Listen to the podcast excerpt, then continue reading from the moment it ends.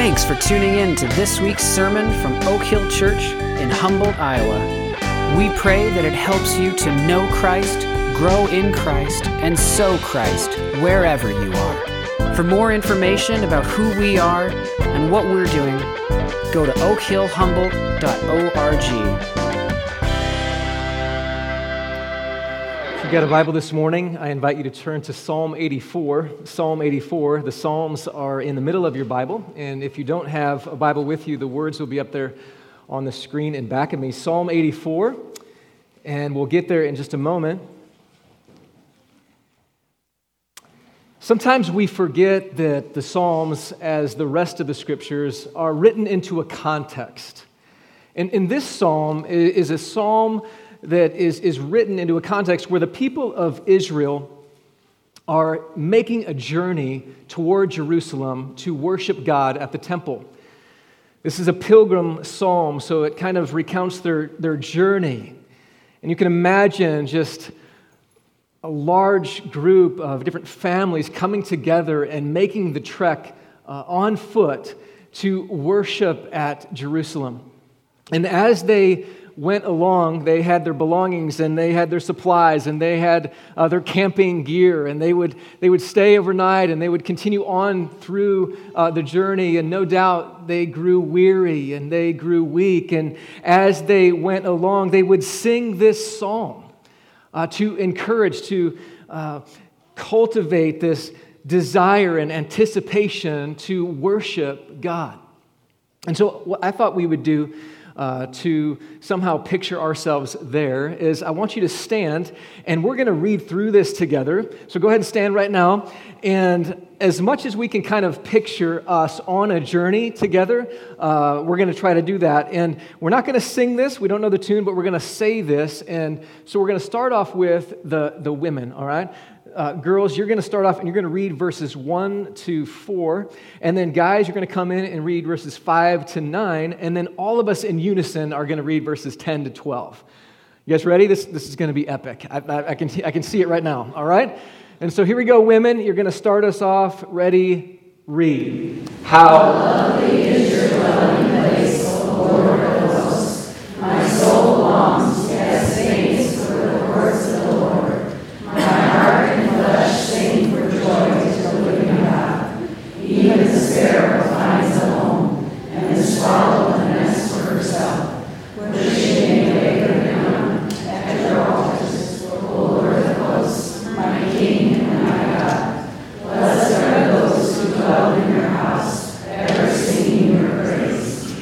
then here we go. Blessed are those whose strength is in you, and whose heart are the highways to Zion. As they go through the valley of Baca, they make it a place of springs. The early rain also covers it with pools. They go from strength to strength. Each one appears before God in Zion. O Lord God of hosts, hear my prayer. Give ear, O God of Jacob. Behold our shield, O God. Look on the face of your anointed. Now, everyone, for a day in your courts is better than a thousand elsewhere. I would rather be a doorkeeper in the house of my God than dwell in the tents of wickedness. For the Lord God is a sun and shield. The Lord bestows favor and honor. No good thing does he withhold from those who walk uprightly. O Lord of hosts, Blessed is the one who trusts in you. You may be seated. So, as they made their journey toward Jerusalem, they were singing this psalm. psalm is a longing for God. Just to kind of get you up to speed on where we've been, if you're new with us, we've been in a series called The Four G's Truths to Set You Free. And so far, we've looked at how God is great, so we don't have to be in control. God is great, so we don't have to be in control. Last week, we looked at God is glorious, so we don't have to fear others. And today, we look at this truth God is good. God is good, so we don't have to look elsewhere. The lie that comes into our hearts is this question Is God really good? Can, can I really trust Him? And the resounding truth from this text is yes, He is good. He is actually better than anyone or anything else. There's no place We would rather be than in God's presence. And so let's look at this psalm and how the psalmist longs for God. Verse 1 How lovely is your dwelling place, O Lord of hosts!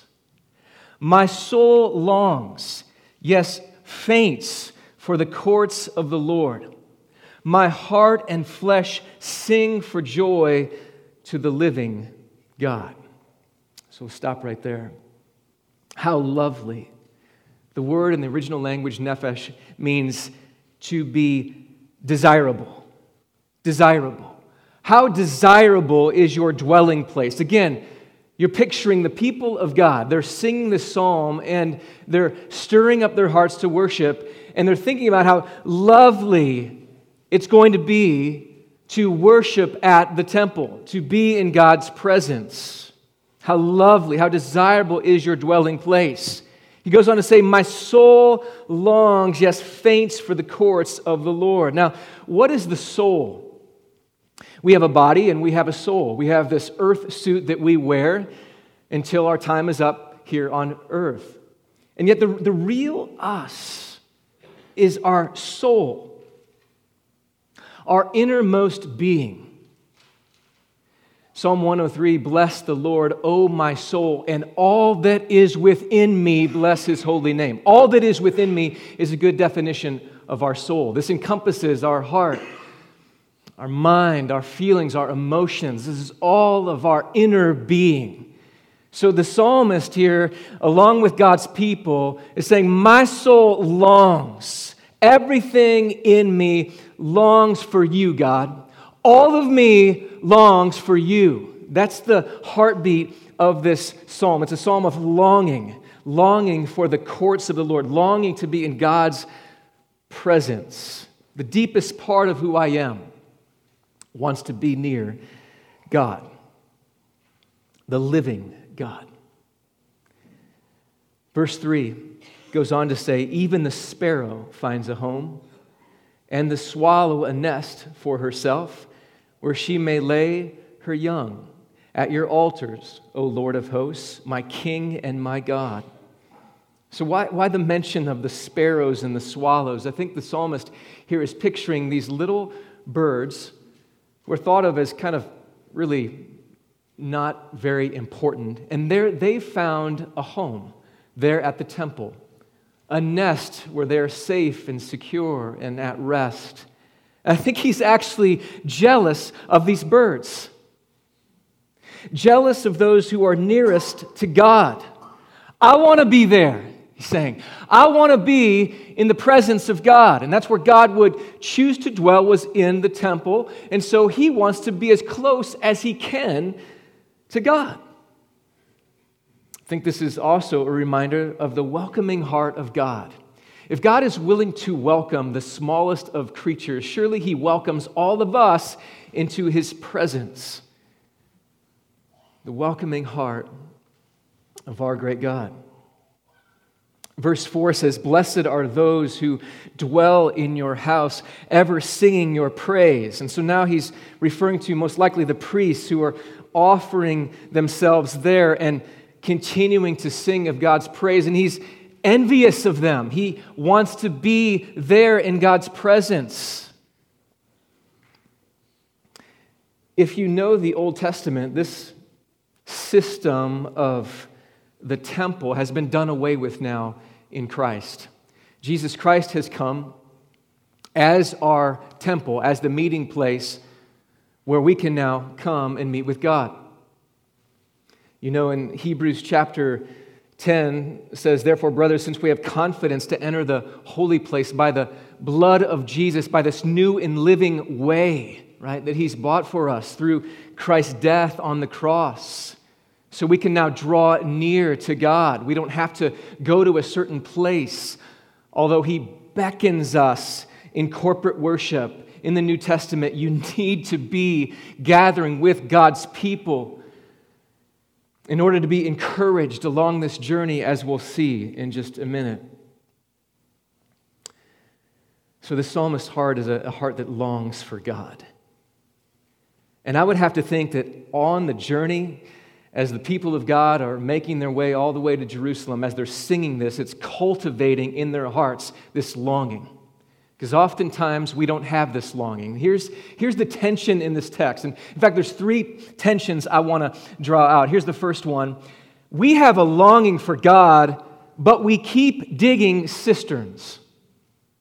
We have a longing for God, but we keep digging cisterns. That's the tension in this text.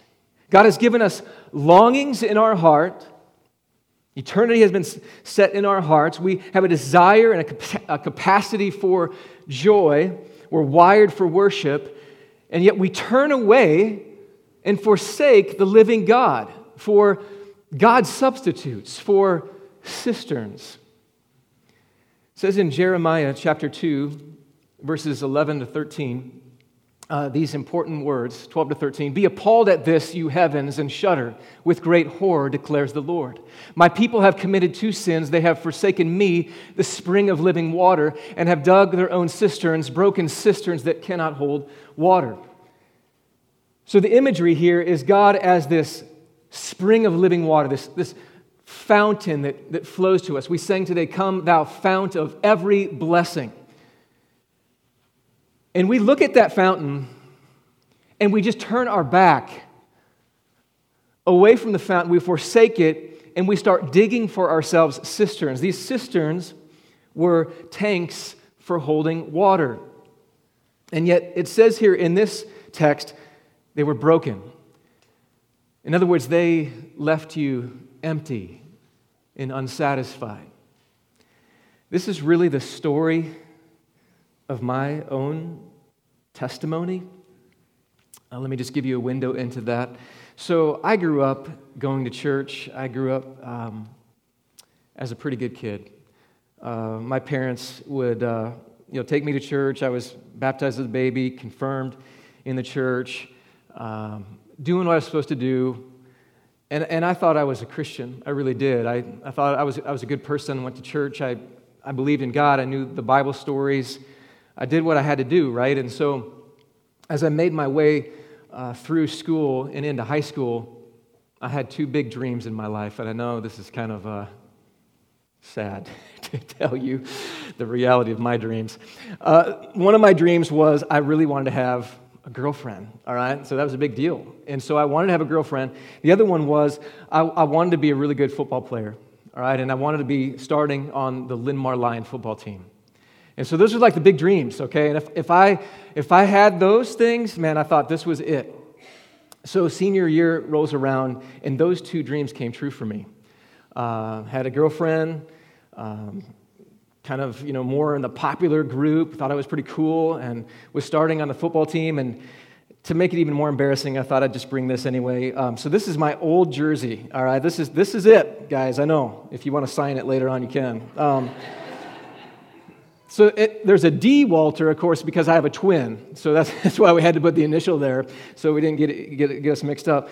But I brought this because this not only symbolizes like the days of high school, it also symbolizes a lot of the idolatry of my past life before I knew Jesus.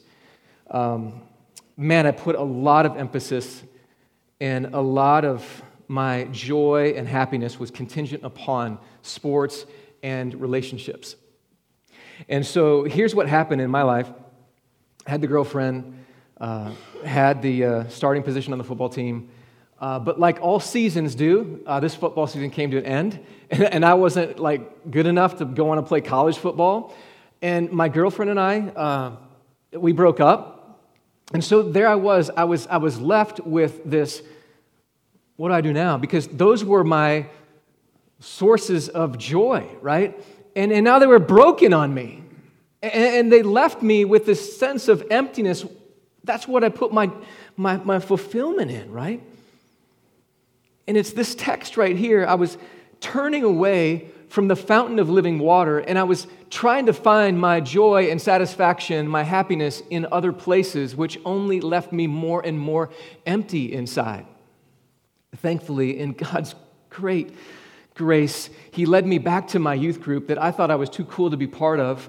where they were going on a trip to Minneapolis where there was going to be a conference. And during that weekend, I heard a speaker share the gospel in a way that was very clear, in a way that resonated with me. And I knew that I was a sinner. I knew that Jesus Christ had come to die for me personally. And I, I identified with that in a way that I'd never uh, felt before. And I gave my life to Jesus Christ. I trusted in Him alone to forgive me of my sins. And there began just this passionate pursuit of Jesus. Just look back in those years in college. Man, I was just, I couldn't get enough of the Bible. I couldn't get enough of just being around other Christians. I had to go and share this message with others. My life had changed. Now, I wish I could say that from there on out, man, I was a passionate Christ follower who always longed for God, who knew that God was good and never turned elsewhere again. But this text wasn't just for prior to my salvation. This text is today. This is for me now and for you even now.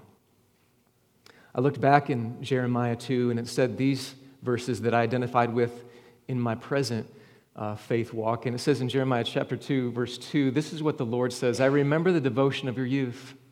And I was thinking, yeah, I was, man, I was devoted, passionate. How, as a bride, you loved me and followed me.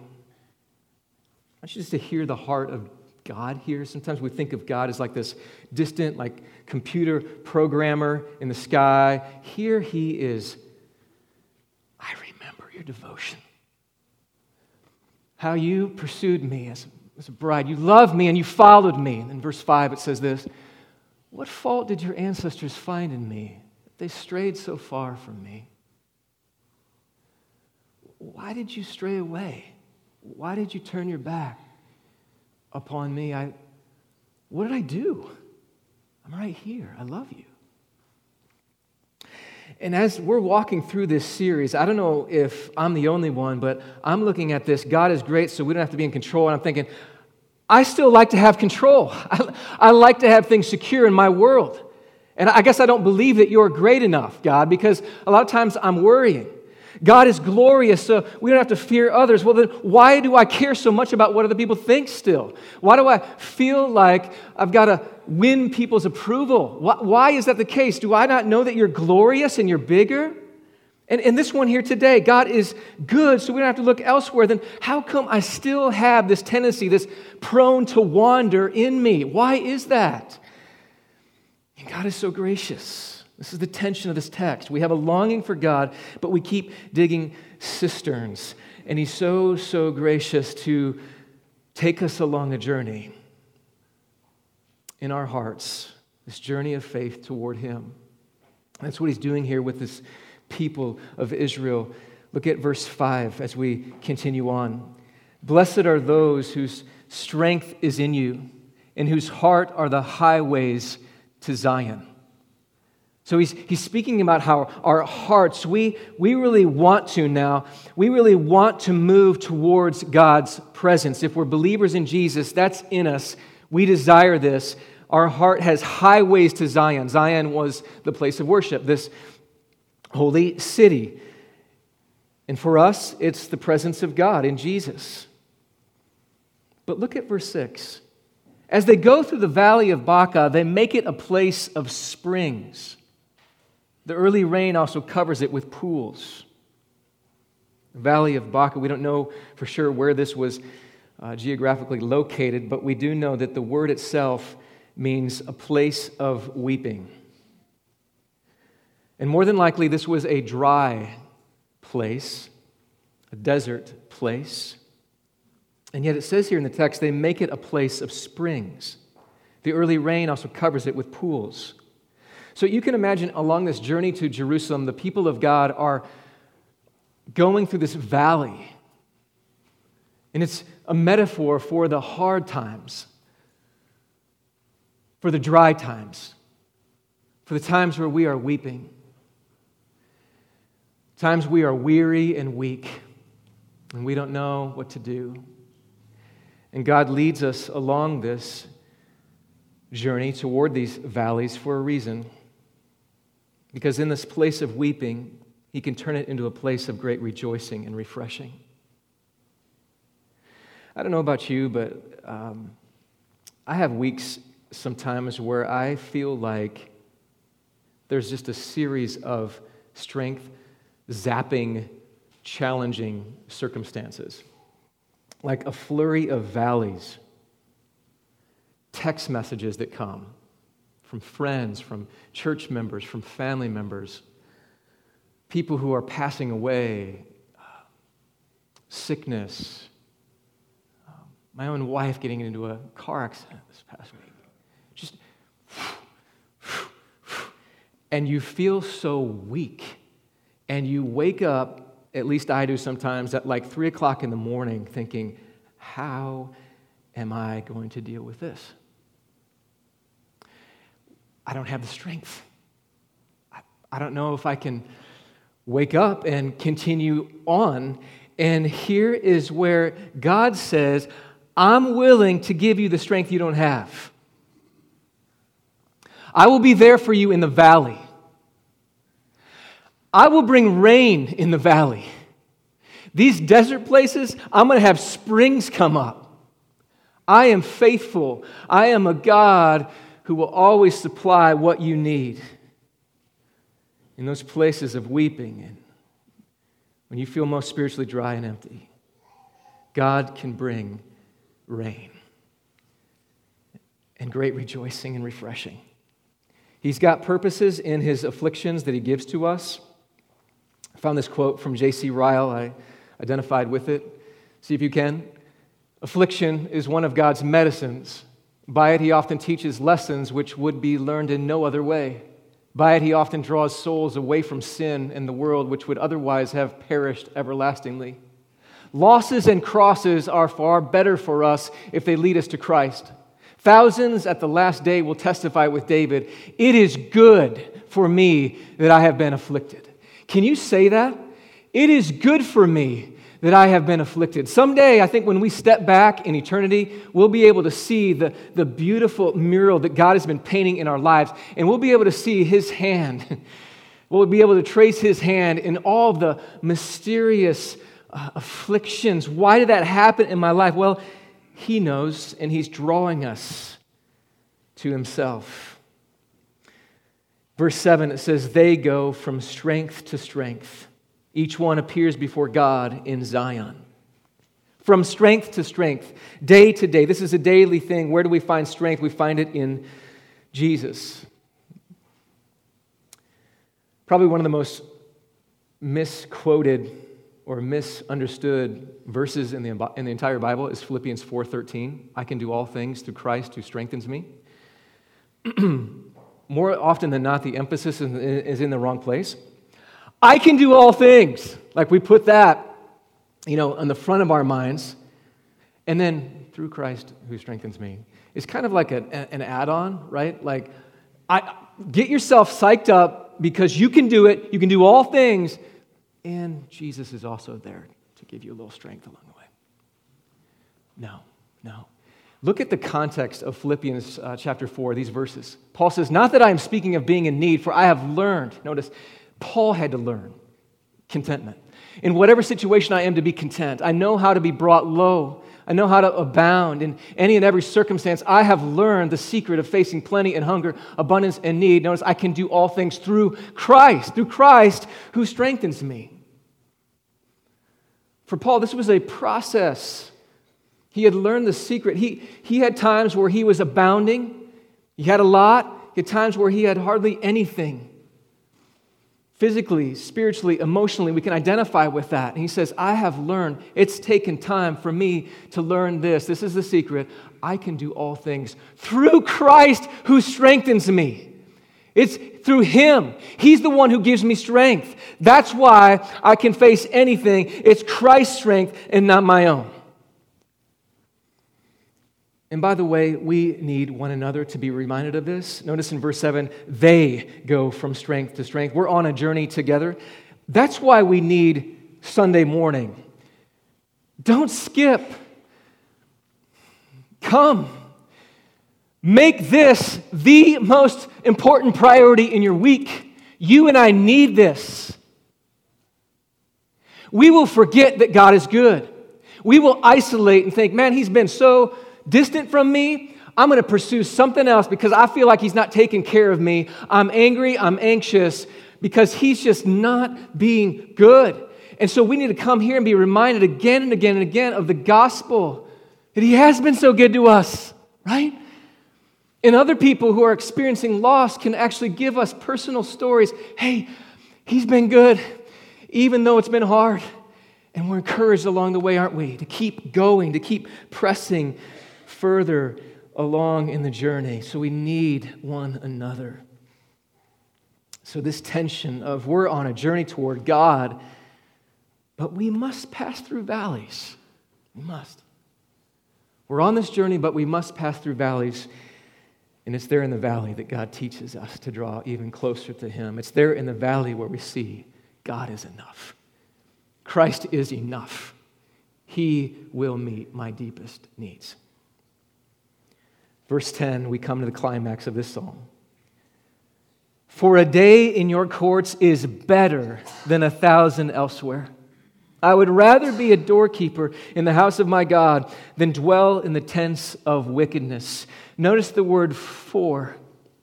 he's pointing back to this longing and this journey and this longing for God and this journey in our lives towards God. Why are we longing for Him? Why are we making this journey toward Him? Reason, answer God is better. He's better. He's so much better. There's no comparison, right? God is better than any other thing competing for first place in our hearts. Notice verse 10 says, I would rather be. I would rather be. I thought of the bumper stickers. I would rather be fishing?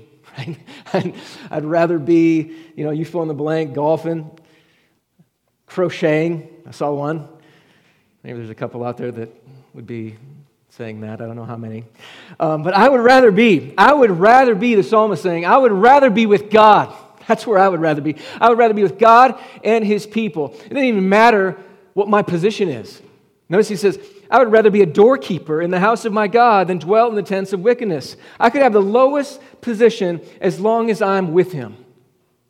So, so listen, young people, like my, my kids are not here right now, but they will be next service. I want to just remind you I, I think this would be true of, of your parents if they're following Jesus. It doesn't matter what you do for a living someday, it does matter that you follow Jesus Christ, right?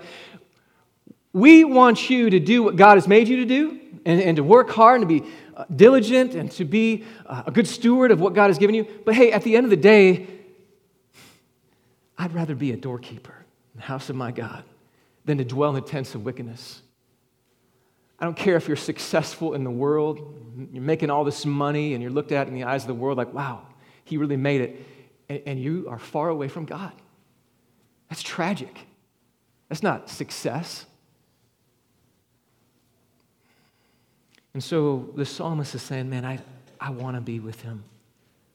I, I want to be with God. Verse 11 the Lord God is a, a, sun and shield. The Lord bestows favor and honor. What the psalmist is alluding to is here that, that, that God is our source of light and life and security and safety. He gives us grace and glory. He goes on to say in verse 11 No good thing does he withhold from those who walk uprightly. And that's anyone who is a believer in Jesus Christ, who's blameless because of the righteousness of Jesus. No good thing does he withhold from us, Christian. That sometimes is hard for us to believe. Really? No good thing? So here's the tension again, another one. We experience the goodness of God, but we still doubt his goodness. How can that be? We experience the goodness of God, but we still doubt his goodness. So, what do we do with this tension in really the entire psalm? Because the psalm is a longing for God, but if we're honest, this isn't our experience. Sometimes we aren't longing for God. Let me end by saying this only God can give you a longing for God. Is that encouraging for you? Only God can give you a longing for God. Some of you here in this room, you are not following after God. you're still living a life of works, trying to be good enough for God, and it's exhausting. You come here on a Sunday morning, and I'm so glad you're here. But deep in your heart, when you rest on the pillow that night, you're feeling either guilty about your day, you know better, you know you've sinned against this holy God. You might even feel pretty good. Hey, I'm better than most. Give me a break. But you know, as well as I do, is that you will be judged one day by a holy God. And He has come through His Son, Jesus Christ, with good news. He says, You can't do it. You can't even stir up a longing for God without God. And so, what He does in the gospel, this is the miracle of conversion. When He grants you the gift of faith, and perhaps He's doing it even now to say, I know I'm a sinner. I know Jesus died for me on the cross. I know He rose again from the grave, and I want to give my life to King Jesus. Just know this if that's happening in your heart, God was the one who pursued you and moved toward you and gave you this longing for Him. This new desire. I want God more than anything else. I can't be satisfied with the cisterns anymore. He's my fountain of living water. We sang it in that song, the line where it says, Jesus sought me when a stranger wandering from the fold of God. He sought you. You weren't seeking out him. If you're seeking him today, just know this He's been seeking you, and He's coming after you. He loves you. It's like this little sheep that's wandered away. He, to rescue me from danger, interposed His precious blood, and He, he died for you because He loved you so much, took your place on the cross. That's the starting point. If you want a longing for God, give your life to Jesus Christ. And He'll stir this up in you, and He'll give you new desires for Him. If you are a believer in Christ today, let me end this way. Only God can continue to give you a longing for God. And He stirs it up through His Word even Psalm 84, reading it, like even preaching it now, is stirring up in me again this desire for God, to worship God. But we need to be reminded of another verse in this same song where it says, Oh, to grace, how great a debtor. Daily I'm constrained to be. Let thy goodness like a fetter bind my wandering heart to thee. What is a fetter? It's actually a chain. It's, it's one that was chained up to usually to, to a person's legs in here, it's, it's used as a, a positive example to say that we are chained up to his goodness as Christians. He is not going anywhere. I've got you. I love you. And I will continue to give you grace for every step of the way. And so we're on a journey together. It's a journey from here to glory. And along the way, we're going to experience dry times, valleys. And that's why we need one another. I need you, you need me, to remind one another of this great truth God is good. He's good. God is good, so we don't have to look elsewhere. Let's pray. Father, we are so needy and weak, and at times we have no strength and yet you pick us up and you give us what we don't have in ourselves.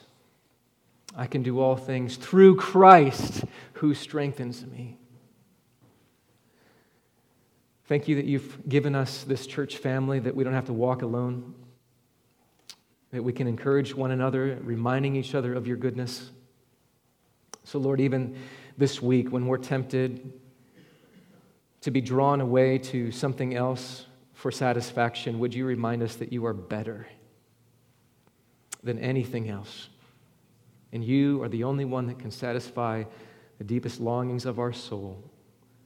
So help us individually and as a church body to keep pursuing after you. We love you. In Christ's name, amen.